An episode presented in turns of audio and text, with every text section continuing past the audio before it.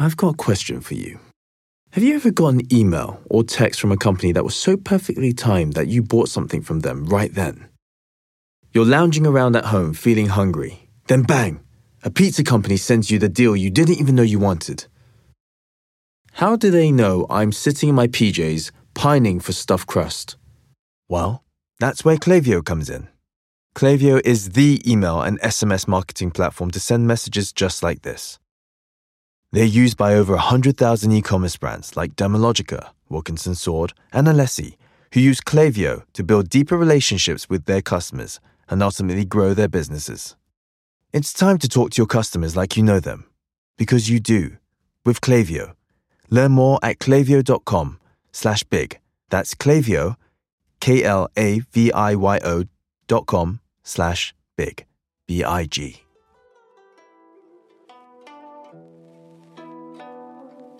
According to FBI sources, the power play for control of New York's five families has just begun. There has been much movement in gangland. Drugs mean guns.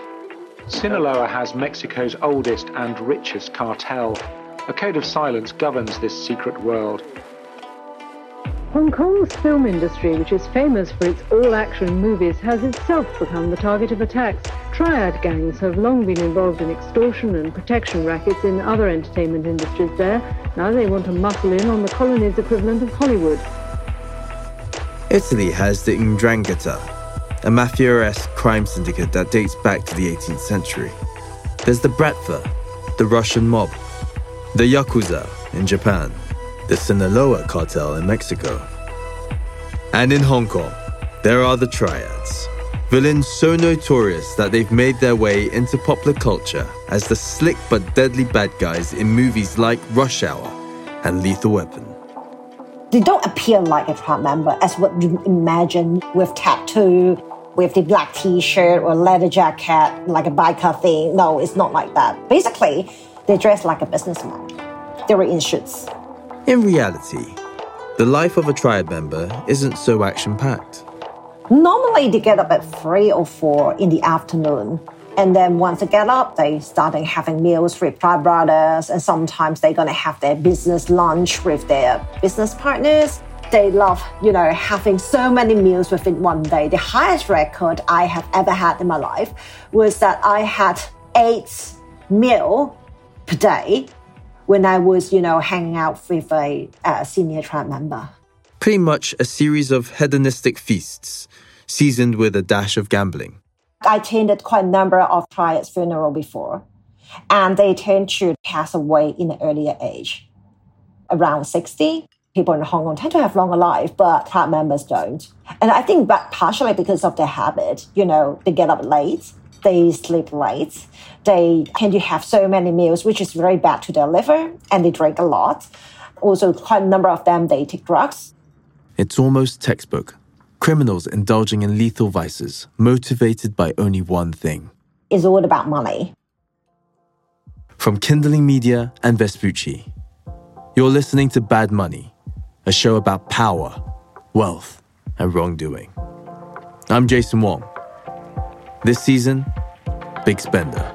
Episode 2 Triads versus Billionaires.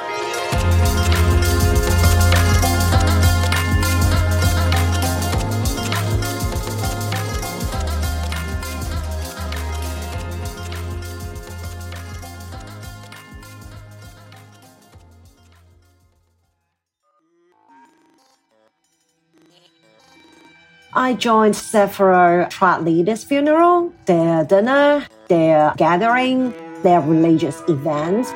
Most people stay away from triads if they can help it. But Sharon Kwok, a lecturer in criminology at Western Sydney University, has spent the last decade with as many triad members as she can. Joining the events was part of my life as a researcher. That's how I collected my data. Sharon has been conducting ethnographic research on triad societies to understand their innermost workings.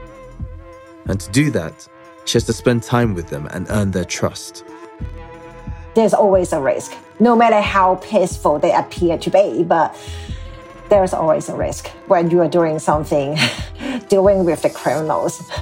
Whenever I go to any of the venue, I will check out where the entrance and exits are, and also where the back door is, then you know where to escape. Triads have been around for a century, but the 80s is their golden age. One particular triad gang, the Sun On, has control over many aspects of Hong Kong. The Sun Yee On was very powerful at that time because they have a lot of entertainment business, not only in Hong Kong but in China as well. They own a movie company. Everybody in Hong Kong knows that. With a lucrative film business and high profile celebrity members, it's no surprise that everyone in Hong Kong and China knows who the Sun Yee On are. But their illicit endeavors are also thriving. In the 80s and 90s, they engaged quite a lot of, you know, what we call traditional triad business, like, you know, gambling, vice, and drug dealing, sometimes drug manufacturing, trafficking, and also, you know, operating illegal gambling ban or, you know, mahjong parlor or running a, a vice establishment like brothel, that kind of thing. An estimated 35,000 members strong. They're surprisingly efficient, keeping track of brothers with a membership number system. Still, no matter how big or powerful you are, it's always good to bring in new recruits. Normally, they would send the younger triad members to hang out in public areas like the basketball field or the convenience store or McDonald's. They try to like recruit the young blood from high poverty areas.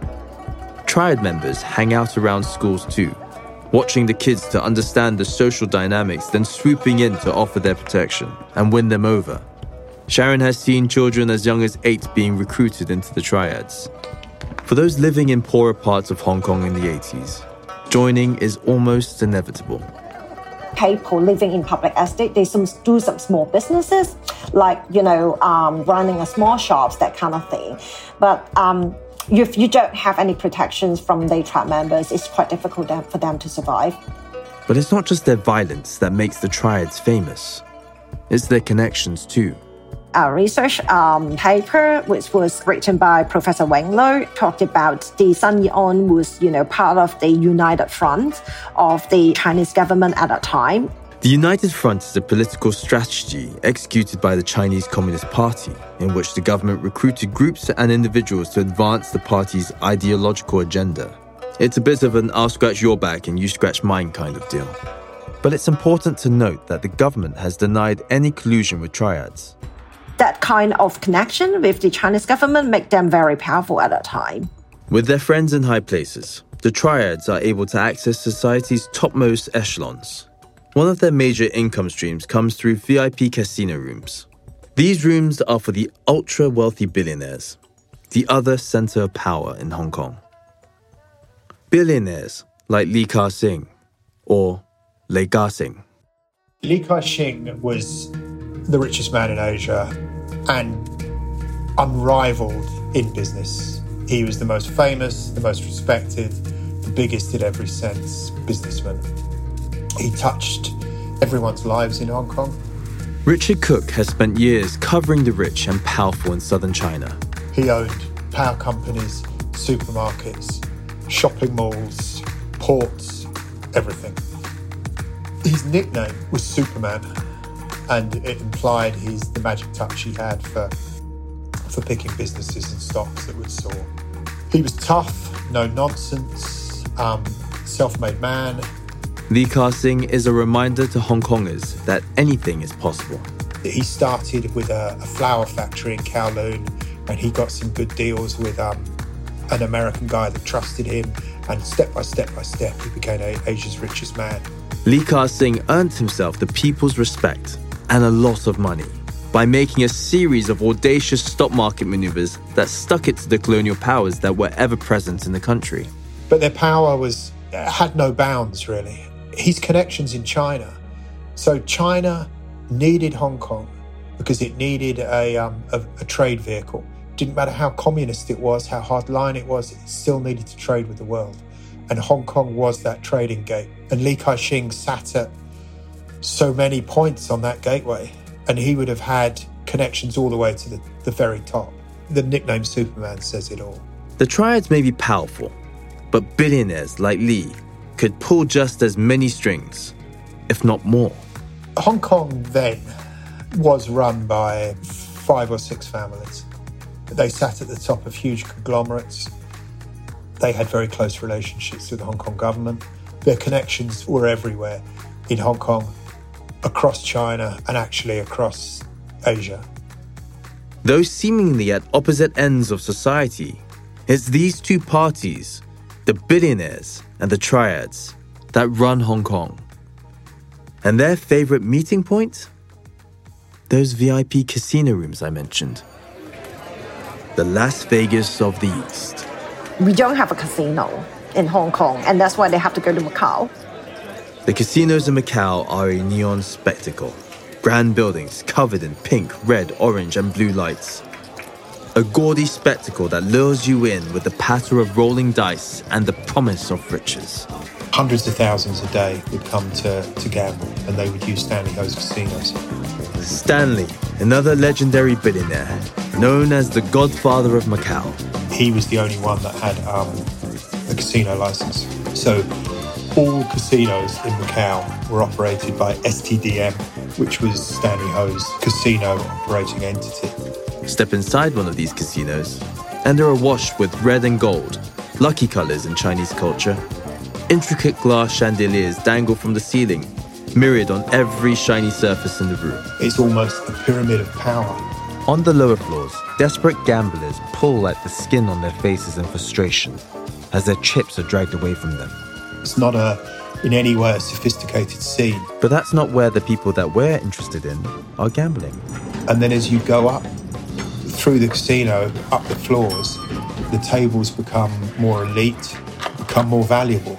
And the senior members of the triads oversee it all. There was lots of triads involving different parts of the casino operation, including selling the tickets, selling the chips, doing loan shark, providing sex services to the customers, that kind of thing.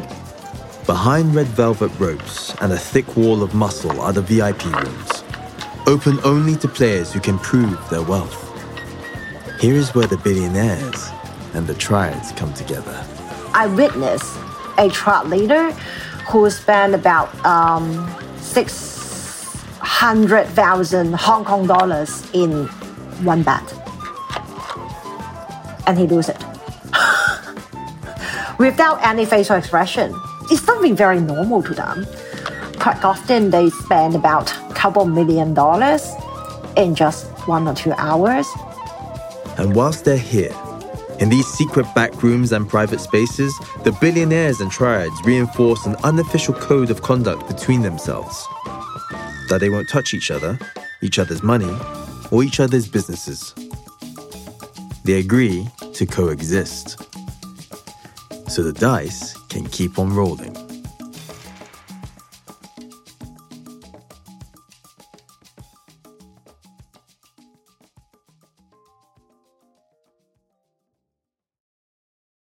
Somewhere in the valley between these two worlds, our boy Big Spender is born in 1955 in Guangxi province in rural China. As a youngster, he and his family crossed the border into Hong Kong. Life in communist China in the 50s and 60s was hard, hard beyond comprehension for someone that didn't experience it. So it wasn't unusual for people to, if they could, to leave China and get to Hong Kong and then maybe move on. They went in search of opportunity. In Hong Kong, Big Spender's father sets up a small tea shop in Yau Ma Tei, where Big Spender busses tables and washes the cups in the kitchen. They live in an area full of people like them, immigrants stacked on top of one another in a maze of makeshift rooftop houses.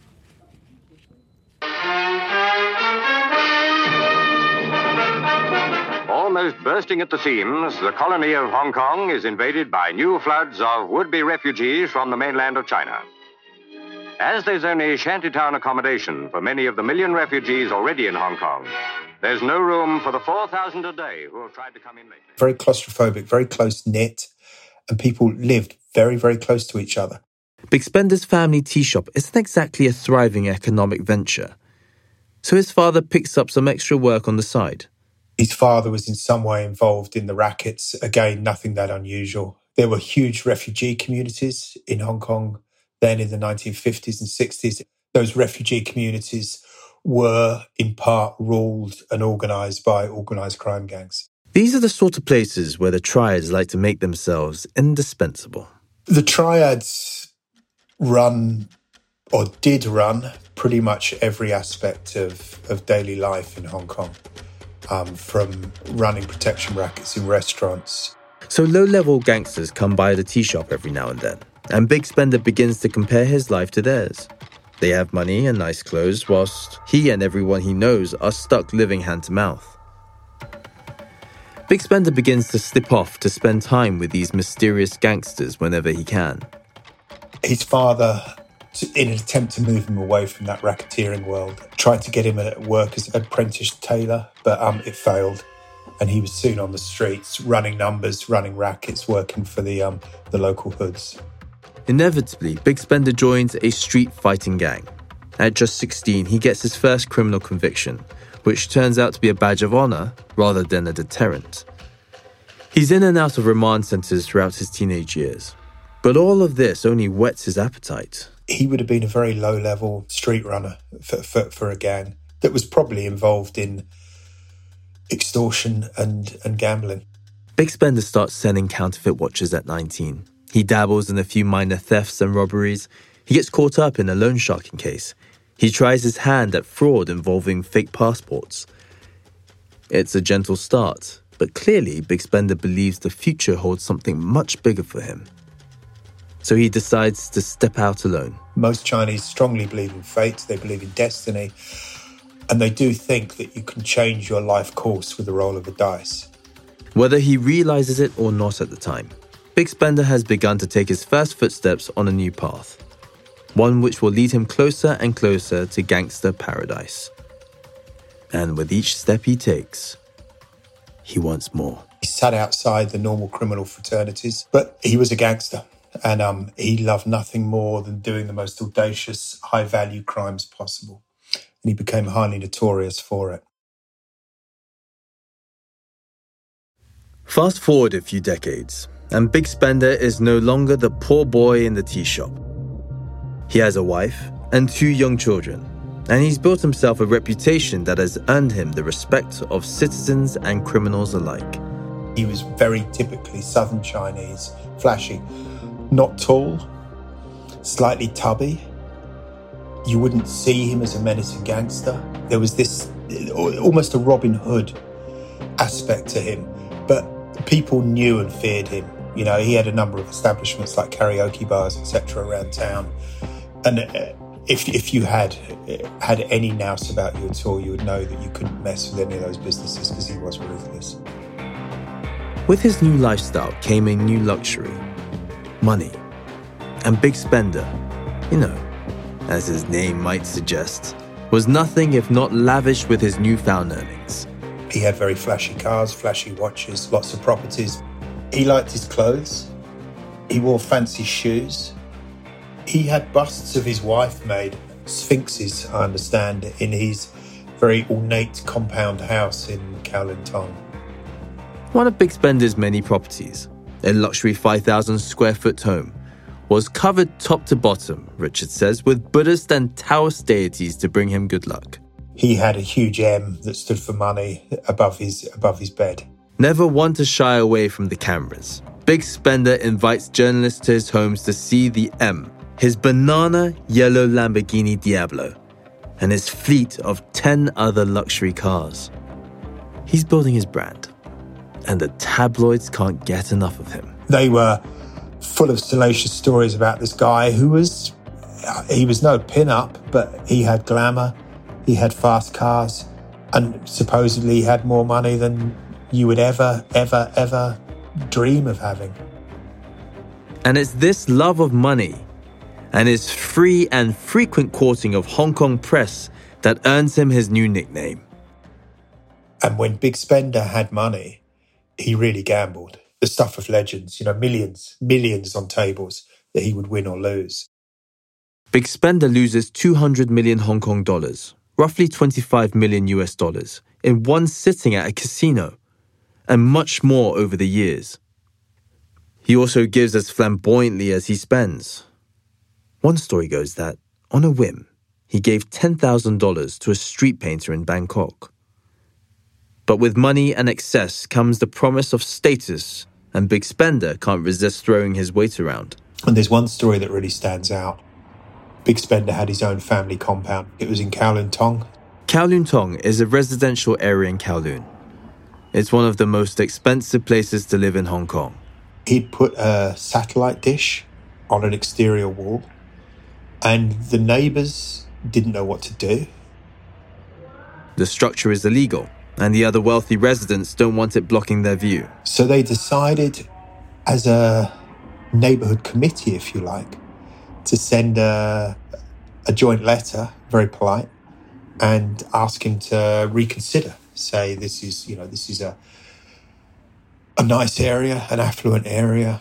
It's it, it's landscaped. It looks pretty, and the, your satellite dish um, disrupts that uh, that aesthetic. They hope that this kind letter will resolve things amicably. They knew whose house it was. They were scared of him. He's notorious. Soon enough, Big Spender sends a reply to the whole neighborhood. And he invited them all over. And they thought, whoa, he's invited us over. He's a reasonable man. When they went into the compound, they went into the house.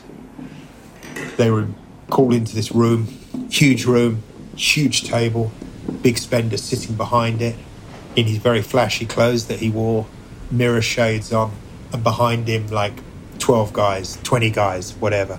Again, all dressed exactly the same, wearing gloves and mirrored shades. And he said to these genteel Kowloon Tong residents, Sorry, what's your problem? And they had no problem. He made it very clear. He was being as threatening as you could be. I have an army here. I'm a gangster. I kind of do what I want. Do you have a problem with me? And they had no more problems with him. They let Big Spender do what he wanted. It's all very amusing to Big Spender. He's come so far from the invisible boy who worked in a tea shop. He's got Hong Kong's wealthiest bowing down to him. Soon enough, though, all that power, it starts to get to his head. And Big Spender decides to break the one rule that no gangster before him has dared touch.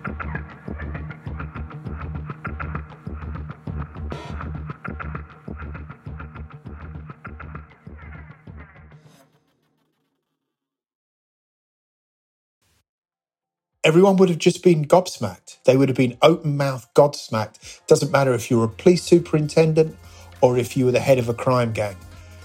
People across the board in Hong Kong were astounded at what he did, but not just astounded, a mixture of petrified and in anticipation of what he was going to do next.